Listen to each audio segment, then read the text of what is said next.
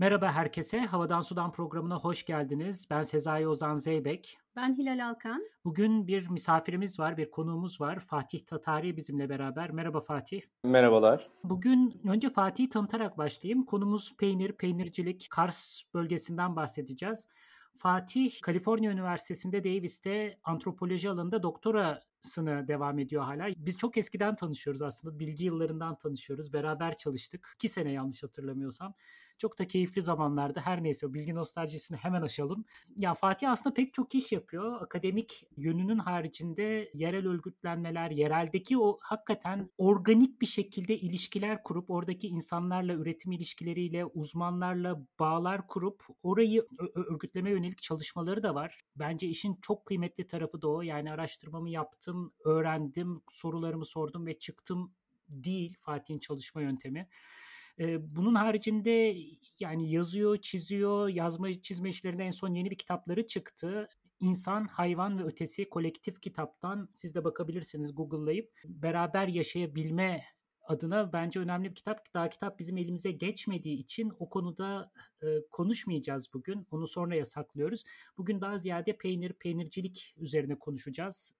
Yıllar önce İlhan Koçulu'yu dinlemeye gitmiştim. Ben sen de İlhan Koçulu ile beraber çalışıyorsun Kars'ta. Çok etkilenmiştim. Ya o, o, o dönem kaç 8-9 sene oldu belki.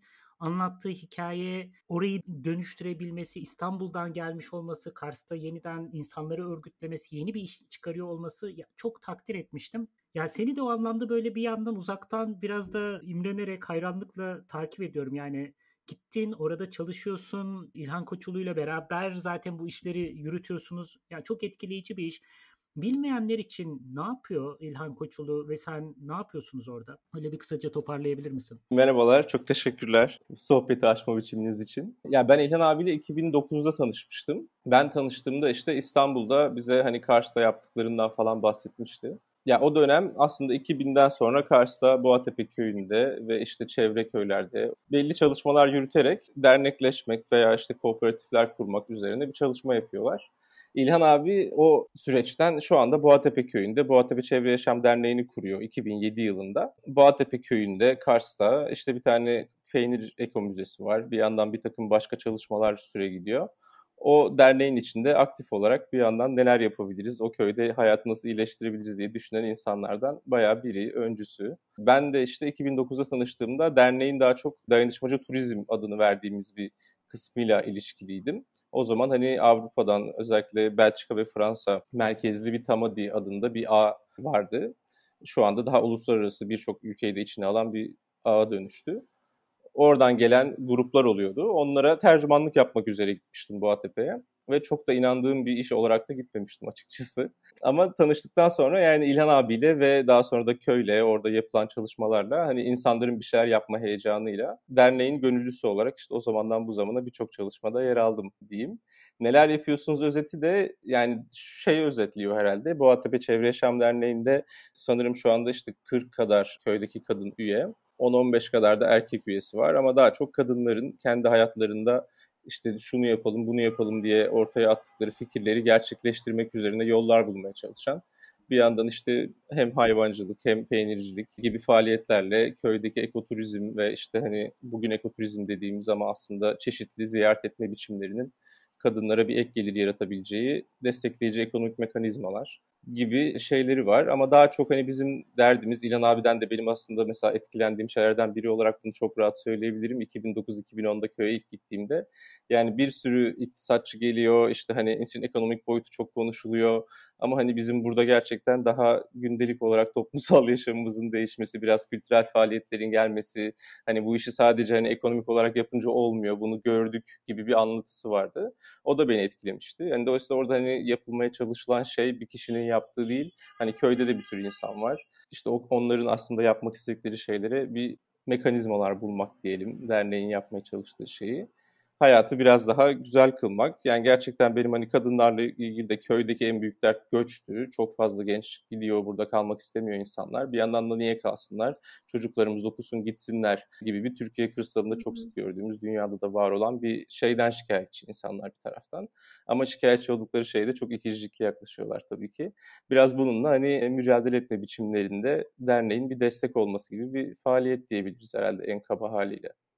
Kadınlar daha çok üye dedin. Peynircilik bir kadın zanaati mi yoksa zaman içerisinde marjinalleşip kadınlara mı kalmış gibi? Ya peynircilik tabii ki bir kadın zanaati kesinlikle aslında yani öyle. Ama ticari peynircilik dersek daha böyle hani ticari üretim için baktığımız zaman kadınların giderek az bir şekilde bunun içinde olduğunu tabii ki görüyoruz. Bütün dünyada da Türkiye'de de endüstriyelde de bu böyle. Bence kırsalda da genelde böyle. Ama kadınlar tabii ki hala asıl peyniri evde yapanlar ve evde yaptıkları peynirin çeşitli şekillerini kışın tüketilmesini sağlayan insanlar ve hani en basit haliyle peynirin evde yapılabileceği haliyle onun nelere dönüşebileceğine dair birçok aslında uzmanlıkları var. Yani yoğurt yapmakla başlayan, oradan tereyağı elde etmek, işte yağını ayırmak falan. Sütün işlenmesiyle ilgili olan süreçlerde bayağı kadınlar yapıyor yani. Sütü sağan da kadınlar. Yani bunu bayağı kadınlar yapıyor diye söylemek tabii ki hani niceliksel olarak öyle zaten ezici bir şekilde. Hem de hani bu meseleye dair gerçekten çok püf noktalar. Hani onun hayatının içerisinde nasıl onu belirleyebileceği bir sürü alan var ve onlara imkan tanıyan bir şekilde sütle, hayvanla, peynirle uğraşan kadınlar çok fazla çok şey öğretiyorlar. Ama peynir ustaları da kadın mı yoksa bu Yani mesela işte kaşar ustaları, gravyer ustaları diye gidip görüşmeye çalıştığınız zaman daha çok hani ticareten, ticarileşmiş bir pazarı olan ve bu, bu yüzden hala daha fazla başka şekillerde de yapılan peynirlerde çok fazla kadınları görmüyoruz. Dolayısıyla daha çok mesela tulum peyniri, işte evlerde daha çok tüketilen taze peynir, köy peyniri falan gibi peynirlerde evde yapılıp satılan peynirlerde çok daha fazla kadınlarla karşılaşıyoruz tabii ki. Ama bu diğeri yok demek değil. Bir sürü kadın peynir yapıyor ve şu anda son yıllarda hani onun da ticarileştiğini görüyoruz. Dolayısıyla hani pazarlardaki belli tip peynirlerde sürekli kadınlar satar. Yani hani yerelde ya peynir çok bir yandan üretildiği yerde tüketilmesi gereken bir şey olduğu için peynir şehirleri, daha böyle peynir çarşılarının olduğu şehirler var. Türkiye'de, İstanbul'da da aslında var ama çok büyük olduğu için burada farklı hissediliyor. Ama oralarda hani kadın üreticilerle direkt peynirini satan bir sürü kadınla karşılaşabiliyorsunuz. Ama peynir ustası diye baktığınızda belli peynirlerde evet daha çok hani er, fabrikalarda veya mandıralarda erkekler çalışıyor. Mesela Kars'ta gravyer ve kaşar için şey çok net söylenebilir. Var olan hani aşağı yukarı 150-200 üretim yeri varsa orada hani kadınları görmeniz çok istisnai durum. Benim tanıdığım iki tane var ama var daha fazla olduğunu biliyorum da sonuçta hani çok küçük bir yüzde diyebilirim. Hı hı. Ya gravyerle kaşarın farkını bir sorsak sana. Biz kendi aramızda da bu muhabbeti çok çevirdik. Bilemedik. Bilemedik. Gravyer yani tam olarak nereden anlatayım farkını şöyle başlayayım. Gravyer çok büyük, yuvarlak bir peynir. bir tekerleği en az 50-60 kilo. Çok daha fazla da olabilir. 80-90'a da olabilir. Kaşar dediğiniz küçük yuvarlaklar. en büyük farkı bu olarak düşünebiliriz. Ya yani gravyer kendisi pişirme yöntemleri de çok farklı. Yani çok dediğim yani daha farklı birbirinden. Ama kaşar peyniri daha yuvarlak, küçük. İşte bunlar kışın genelde 1-2 kiloluk yuvarlak tekerler oluyor. Yazın üretildiğinde Kars'ta daha büyük 12-13 kiloluk tekerlekler oluyor. O eski kaşar oluyor. Genelde yazın üretilen eskitiliyor 3 ay boyunca. İşte coğrafi işaret belgesinde bunun geleneksel yerel yöntemlerle nasıl yapıldığına dair işte süreçlerin detaylı açıklamaları da var. Bunlara da girebiliriz ama hani gerçekten bir sürü aşaması var diyelim. Detaylandırılabilecek. Bunun hani tabii bir de gıda güvenliği de sebebiyle de uygulan değiştirildiği şey var. Ama soruya geri dönecek olursak bunlara ayrıca da değinebiliriz. Gravyerle kaşar arasındaki fark da kaşarı mayaladıktan sonra telemeyi ayırıp bekletiyorlar. Daha sonra doğrayıp kaşar haline getiriyorlar. Tekrar haşlıyorlar. Sulu haşlama yöntemi çok önemli orada da. İşte bu çeşitli makineler kullanılabiliyor tabii ki bütün bu proseste. Tekrar haşlandıktan sonra da şekil veriliyor ve e, kaş, e, eskitiliyor diyelim. Gravyerde ise teleme ayrılmıyor. Yani suyunda kendi suyunda kesildikten sonra orada pişiriliyor bakır kazanlarda ve o sırada daha ufak parçalara ayrılıyor, karıştırılıyor vesaire. Sonunda da oradan bir bohçayla çıkartılıyor ve büyük kasnaklara koyuluyor. Ondan sonra baskıya alınıyor. Yani üretim aşaması aşamaları da bayağı farklı. Gravyer daha uzun süre eskitilerek satılıyor ve Yani kaşar da eskiyebiliyor tabii ki ama 3 aydan sonra satışı genelde Kars'ta eski kaşarın yapılıyor. Böyle hani daha 1-2 yıllık kaşar bulundurduğunu söyleyen çok az kişi var diyelim. Hızlı bir eskitmeyle ilgili daha işte şu kadar olgunlaşmış, bu kadar olgunlaşmış gibi. Mesela Avrupa'daki peynir pazarlarındaki gibi farklar yok. Neyse ama ikisinin temel farkları bunlar diyelim. Toparlayabildim sanırım. Evet evet ya çok sağ ol. Hemen şunu merak ettim. Ya ben Trakya'da doktoramı yaparken orada peynircilik orada da vardı. Hatta bir peynir şimdi ismini anmayacağım. Süt tozu kullandıklarını söylemişti. Ben de şaşırmıştım. Ha bilmiyordum falan demişti. Bilmiyordum bu arada. Şimdi biliyorum. O da demişti ki yani genel uygulama budur. Zaten süt tozu olmadan piyasada rekabet de edilemez demişti. Türkiye'de bu peynirciliğin genel ahvali nedir? Hangi peynirleri yemeliyiz diyerek tüketici sorusu gibi soracağım ama. Ve yani e, siz neyi farklı yapıyorsunuz? Ya peynircilik meselesi biraz karmaşık. Yani sanayi tipi peynir, süt tozu kullanarak peynir yapmak zaten bunun hani en bariz hali. Ama sanayi teknolojilerinin kullanılarak peynir yapılma biçimi çok uzun zamandır çok yaygın bir durum. Yani dolayısıyla sanayi peyniriyle tamamen yerel geleneksel peyniri ayırmanın en kolay yolu süt tozundan peynir yapılması veya işte hani bütün laboratuvarda üretilmiş e, enzimlerin, mayaların vesairenin kullanarak peynir yapılması ve bunun tam tersi olarak da yaylalı sütü sağır sağmaz peynir yapmak gibi düşünülüyor. Yani bu tabii kısmen doğru ama bir taraftan da hani e, arada bir sürü geçiş var. Yani artık yaylada mesela kaşar peyniri yapmanız mümkün değil. Yani eskiden orada baskı yapılıp mandıraya götürülüp o kaşara dönüştürülürken artık hani bu gıda güvenliği vesaire dolayısıyla yasaklanmış bir yöntem. Ama peynirciliğin genel ahvalini soracak olursan ya şöyle bir yerden başlamak lazım. O yüzden buraya getirdim meseleyi. Türkiye'de sağılan sütün zaten %45-%50'si en fazla endüstriyelde işlendiğini iddia eden yazın var. Dolayısıyla sütün büyük bir kısmı zaten informal olarak ya sütçüler tarafından satılıyor ya daha kayıtlı olmayan işletmeler tarafından peynire dönüştürülüyor. Ya köylüler kendi evinde peynir yapıp peynir pazarlarında gidip satıyorlar. Yani çok daha geniş bir yerden bakmamız lazım. Zaten işte hani 2004 yılında Türkiye'deki gıda güvenliği şeyinin değişmesi, coğrafi şartlarla ilgili yeni düzenlemelerin yakın zamanda tekrar yapılması da biraz bu süt meselesini tamamen hani kayıtlı hale getirebilir miyiz? Kim ne kadar süt üretiyor, o ne kadarı dönüşüyor, o dönüşülen nerede satılıyor? Bütün bu zinciri takip edebilir miyiz mantığıyla bir sürü düzenleme yapılıyor. Ama başarıya ulaştığını söylemek çok mümkün değil. Çünkü başarı olarak görünen şey bütün sütün endüstriyel olarak kayıtlı işlenmesi aslında. Hani o mümkün olmayacak. Hepimiz bunu biliyoruz. Ama hani e, buna dair bir sürü müdahale yapılıyor diyebilirim. Çok fazla inek çiftlikleri kuruldu ve buralardan ciddi büyük fabrikalar süt alıyor. Türkiye'de işte e, şey özelleşti. Bütün Türkiye Süt Endüstrisi Kurumu diyelim, onun fabrikaları. Onlar da farklı eller arasında satıldı, el değiştirdi falan. Hani böyle bir karışık bir durum var. Genelde benim konuştuğum, örneğin görüştüğüm süt, büyük fabrikalar diyeyim süt tozu kullanmadıklarını söylüyorlar. Beyanatları da böyle. Ürünler de herhalde analizden geçtiği için böyle diye varsayabiliriz birçoğunda. Yani ben inanıyorum da Türkiye'de gerçekten çok süt üretimi var. Yani e, inek çiftlikleri de çok arttı. Özellikle son yıllarda kurulan büyük çiftlikler de çok arttı falan. O yüzden süt tozu kullanarak yapılanın az olduğunu düşünmek istiyorum. Tabii ki vardır. Ama merdiven altı diyebileceğimiz atölye sayısı diye tabir edilen şey çok fazla. Türkiye'de. Bir şey e, ya şunu sormak istiyorum. İşte Diyarbakır örgü peyniri pardon ya da Kars kaşarı coğrafi işaretleme ya da işaretlenmese bile bizim belli yerlerle eşleştirdiğimiz ürünlerde. Hani coğrafya önemli, mekan önemli, o ilişki kuruluyor. Ama aynı zamanda bu belli bir toplulukla, insan topluluğuyla ve aynı zamanda belli bir hayvan topluluğuyla da ilişkisini kuruyor mu? Yani belli bir şekilde yaşayan hayvanın sütü önemli değil mi burada? Ya da belli bir teknikle iş yapan insanın emeği önemli sanki değil mi? Yani bu bağlantıların hepsini kuran bir sistem mi bu? Ya çok teşekkür ederim bu soru için. Buna hemen akademisyen olmaya çalışan birisi olarak. Evet tam olarak zaten bu bağlantılar üzerine bir tez yazmaya çalışıyorum. Kesinlikle öyle. Hepsini birbirine bağlıyor diye. Ben şey de, diye bunu anlam, anlatmaya çalışıyorum mesela.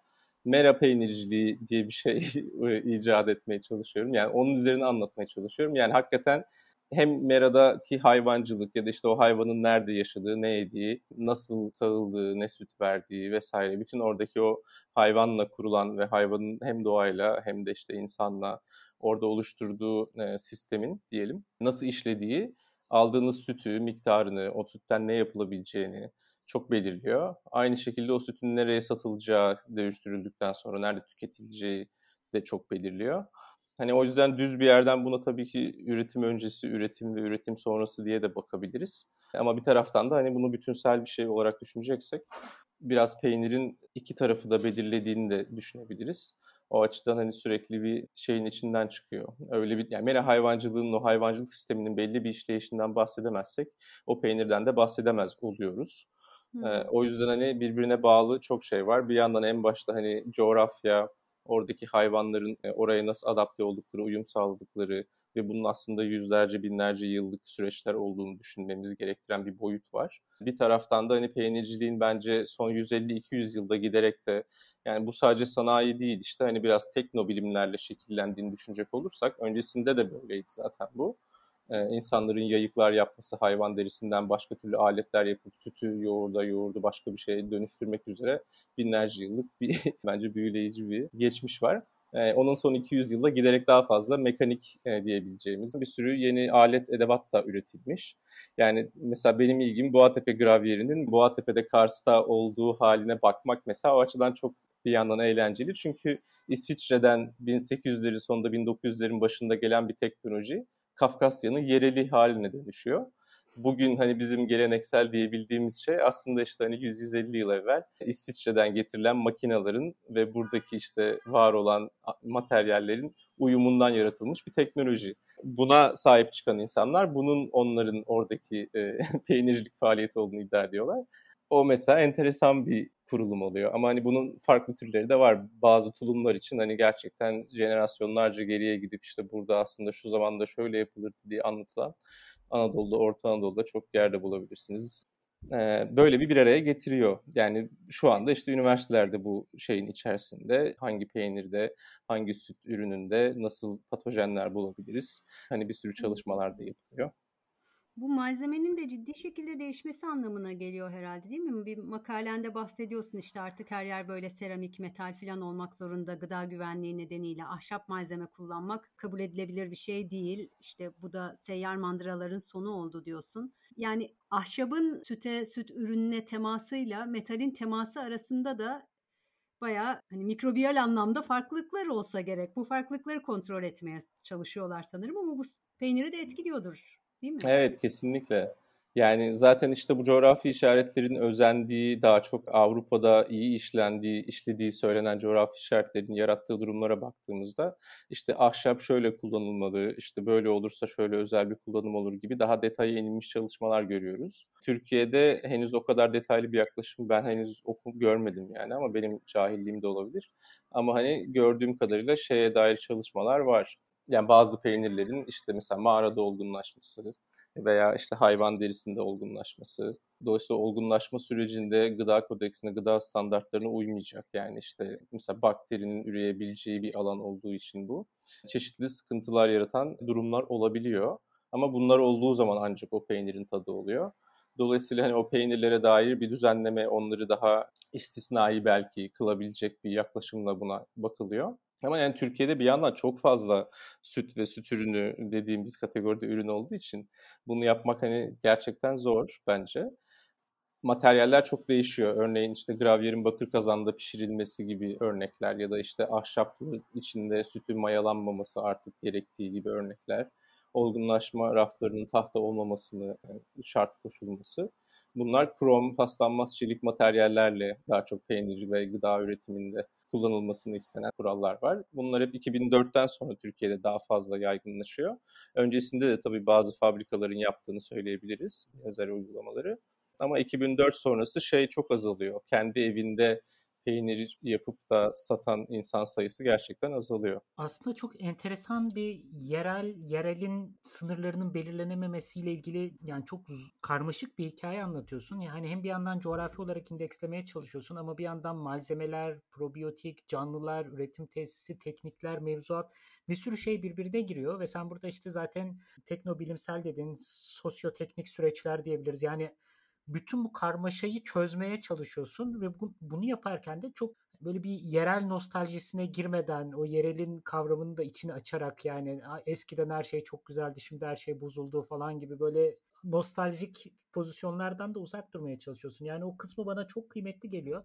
Şöyle bir şey sormak istiyorum. Yani teknikler İsviçre'den geldi dedin. Bu yanlış mı bilgim bilmiyorum. Bir de orada gravyer peyniri getiren Almanya'dan Rusya'ya uzanmış, Rusya'dan Kars bölgesine yerleştirilmiş bir grup insan da yaşıyor değil mi? Yanlış bilmiyorum bunu. Yani her şey dolaşım halinde. evet kesinlikle. Ya o evet nostaljiden kaçınmaya çalışıyorum çünkü nostaljiden zaten belli şekilde kaçınıyor insanlarda yani tuhaf bir şekilde. Ama evet o dediğin yani bağlantıyı netleştirmek gerekirse zaten Almanya'dan ve İsviçre'den bir sürü insan Rusya'ya geliyor. 1800'lerin sonunda böyle bir süreç var ve Rusya kırsalında özellikle Kafkasya'da hatta bunu bazıları Alman kolonileri olarak da adlandırıyor. Ama Rusya'nın girişimleriyle Kafkasya'da yeni alınan yerlerde belli üretim mekanizmaları kurduğunu biliyoruz. Bunun bir kısmı peynircilik. Yani bir sürü başka sektör de var. O peynircilik sektöründe çalışanlar da genelde Almanlar ve İsviçreliler. Bunlar gravyer peyniri aslında İsviçre tipi peynir üretiyorlar o dönem zaten. Bu dünyaya hani İsviçre'nin ihraç etmeye çalıştığı girişimcileriyle bir peynir biçimi olarak da bakabiliriz bugün. Yani Amerika'da, Avrupa'da da İsviçre peyniri, Swiss cheese diye anılan bir peynir tipi var bunun bir parçası olarak düşünülebilir yani o dönem için baktığımız zaman peynircilik anlamında. Ama daha büyük Rusya ve Kafkasya bağlantısı aslında o dönemde bir sürü Alman kolonisinin oluştuğu. Bugün işte ben Gürcistan'da, Ermenistan'da da o dönem İsviçre peyniri yapılan yerleri gezdiğimde hani karşıma çıkan ciddi yani Alman, Ermeni, e, Gürcü, terekeme bir sürü ustanın belli tip İsviçre peynirleri yaptı. Bir tanesi onu kara yapmış, bir tanesi işte emmental diyor. Hani İsviçre peynirinin bir şeyi var yani türevleri ve onun aslında izini sürdüğünüzde her lokalde ayrı bir hikaye, bir baronun gelişi, işte oradan evlenmesi, ailesinin, ya hepsinde ayrı aile hikayeleri çıkıyor. Ona bakmak tabii benim için çok keyifli bir yandan da. Ya karşımıza sürekli bu zeytinde falan da çıktı. Zeytinyağını konuşurken de çıktı. Böyle ulus devletlerin sınırlarının ötesine taşan tatlar, lezzetler, hikayeler hakikaten bizim bildiğimiz coğrafyayı alt üst ediyor, değiştiriyor. Başka türlü düşünmeye zorluyor bizi gerçekten. Bu da bana Aa. çok güzel geliyor, kıymetli geliyor. Ya bir yandan şey de çok heyecan verici tabii. Ya Kars gravyeri ile işte e, İsviçre gruyeri gerçekten çok başkalar.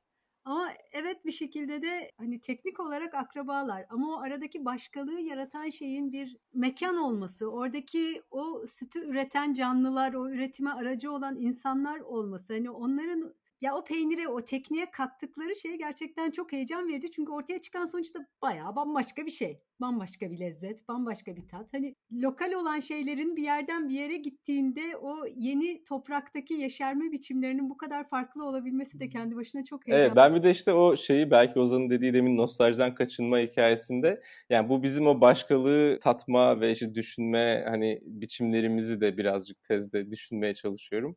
Yani çünkü Boğatepe köyünde bir yandan ben araştırma da yapmış oldum. E, doktor araştırmamın da büyük bir kısmını orada yapmış oldum. Ve o sırada gelen bir sürü işte biz burada belgesel çekeceğiz, burayı şöyle anlatacağız, burası şöyle önemli diyen bir sürü insanla da tanıştım. Hani ben de onlardan biriyim zaten yani tez yazan birisi olarak. Ya o hikayedeki bizim o tadı bulmaya çalışma derdimiz yani bir şey yediğimiz zaman o yediğimiz şeyden bir hikaye, bir tarih, bir işte ya bir hikaye o tatta olmayan ama olduğunu bizim iddia ettiğimiz bir şeyi yemek istiyoruz. Hayvanlarla ilişkimizi düşünerek, doğayla ilişkimizi düşünerek, bunu ben kendim yetiştirdim diyerek vesaire o, o açıdan hani ona dair de birazcık düşünüp hani nostaljiye yer yer düşüp yer yer düşmemekle ilgili hepimizin de bence bu yemeklerle özellikle bu son dönemde yerel gıda ile ilgili konuşurken e, içine düştüğü bir şey var. Onu biraz daha e, irdelemek hoş oluyor tabii ki. yani İsviçre'den gravyer gelmiş, e, burada gravyer deniyor ama emmental tadıyla çok benzer mesela. Ama niye Gruyère üzerinden gelmiş? Hala çok da anlayabildiğimiz bir tarafı yok. Belli hikayeler var, efsaneler var diyelim. Ee, ama dediğiniz gibi bir yandan çok farklı. Yani şeye göre işte daha böyle peynir tadımcı arkadaşlara göre diyelim gelen işte hani Emmental'e çok benziyor çok daha aynı diyebiliriz neredeyse ama biraz farklı falan dedikleri bir taraf var. Ama biz hikayesiyle birlikte bunun çok farklı olduğunu düşünüyoruz ve çok da farklı yani bir sürü anlamda. O açıdan yani bir sürü başka peynir çeşidinde de bu tür farklılaşmaların nasıl olduğunu düşünmek güzel oluyor. Tulum peyniri o açıdan Türkiye için bence çok enteresan. Çok da keyifli yani izlemesi. Kars'tan başlayıp işte ben daha çok hani orada yaptığım çalışmalarda işte Ağrı, Muş, Bitlis, Van daha da aşağı gittikçe hani böyle nasıl bir şekil değiştirdiğini görüyorsunuz. Hangi hangi, hangi hayvanın hangi parçası nasıl kullanılıyor peynir yapmakta, yoğurt yapmakta. O teknolojilerin ve yapma biçimlerinin değişmesiyle kültürlerin nasıl birbirine etkilediği diyelim. Aynı zamanda ulus devlet sınırlarının kimin nereden nereye göç edebileceğini nasıl değiştirip kaldığı yerdeki koşullara nasıl uyum sağlayıp da devam ettiğini de anlatabiliyor size. O açıdan hani o hikayeleri görmeye çalışmak benim için hani bir araştırma metodolojisi olarak da üretken diyeyim. Yakın zamanlarda bir sürü yeri gezdiniz öyle değil mi? Yani peynircilik usulleri ve farklı peynirleri toplamak için yanlış mı biliyorum? Yani Instagram'dan gördüğüm kadarıyla yarım yamalak bir şey söyledim galiba ama.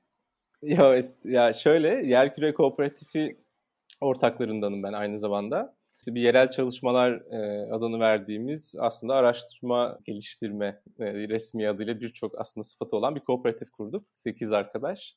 O kooperatifin Diyarbakır Ticaret Sanayi Odası ile birlikte yaptığı bir çalışma var. E, o, o kapsamda Diyarbakır'da peynir envanteri, Diyarbakır örgü peyniri ve e, birkaç farklı ürünle ilgili coğrafi işaret mekanizmalarının nasıl işlediğine bakıyoruz. Bir yandan da peynirlerle ilgili başka coğrafi işaret alınabilir mi veya var olan üretim biçimi nasıl? Ee, onun üzerine bir araştırma yaptık. O vesileyle Diyarbakır'daydım. Ya çok keyifli bir sohbetti çünkü yani öyle bir malzemeyle çalışıyorsun ki yani sadece peynir desek haksızlık olacak. Çünkü peynir etrafında aslında pek çok farklı kolektifin, pek çok farklı canlının nasıl bir araya geldiğini aslında inceliyorsun. Bunu da böyle coğrafi sınırları aşarak yapıyorsun bir yandan. Yani bu sadece Kars diye başlık da var ama Kars'ın ötesine geçen ilişkileri anlatıyorsun. Hem tarihi boyutuyla hem işte e, mikrobiyotik canlılar var işin içinde, inekler var, ineklerin örgütlenmesi var, hukuki boyutu var. Böyle çok kapsamlı bir çalışma. Bence bu e, doktora master yapmak isteyen pek çok insana da ufuk açıcı bir çalışma şekli. Yani bir malzemenin peşine düşüp e, sadece işte yani peynirin faydaları falan gibi bir hikaye değil. Bunun ardından bir Türkiye tarihini başka türlü anlatmak, politikasını başka türlü yorumlamak mümkün. Bence feyz verecek bir çalışma. Çok kıymetli geliyor bana da yaptığın iş. Çok sağ ol programa katıldığın için. Biz çok keyifli muhabbet ettik. Umarım dinleyiciler de beğenir. Çok teşekkür ediyoruz. Ya bir peynir bir beslenme meselesi dedin ama hikayelerini de arıyoruz hep dedi. Gerçekten hani o hikayeleri duymanın da çok besleyici olduğunu bir taraftan yeniden hatırladığımız bir şey oldu. Sırf nostaljisi değil her tür hikayesini aslında. çok çok teşekkürler bunları paylaştığın için. Ben çok teşekkür ederim. Yani gerçekten ben de çok sevindim. Hem yani hem güzel sözleriniz için teşekkür ederim hem de benim için de çok keyifli bir sohbet oldu. Tezi anlatma derdinde bir aşamada olduğum için böyle bunu rahat rahat konuşabiliyor olmak bana da iyi geldi galiba. Yani çok teşekkürler. Çok sağ olun. O zaman iki hafta sonra Özgürüz Radyo'da yeniden buluşmak üzere. Hoşçakalın. Hoşçakalın.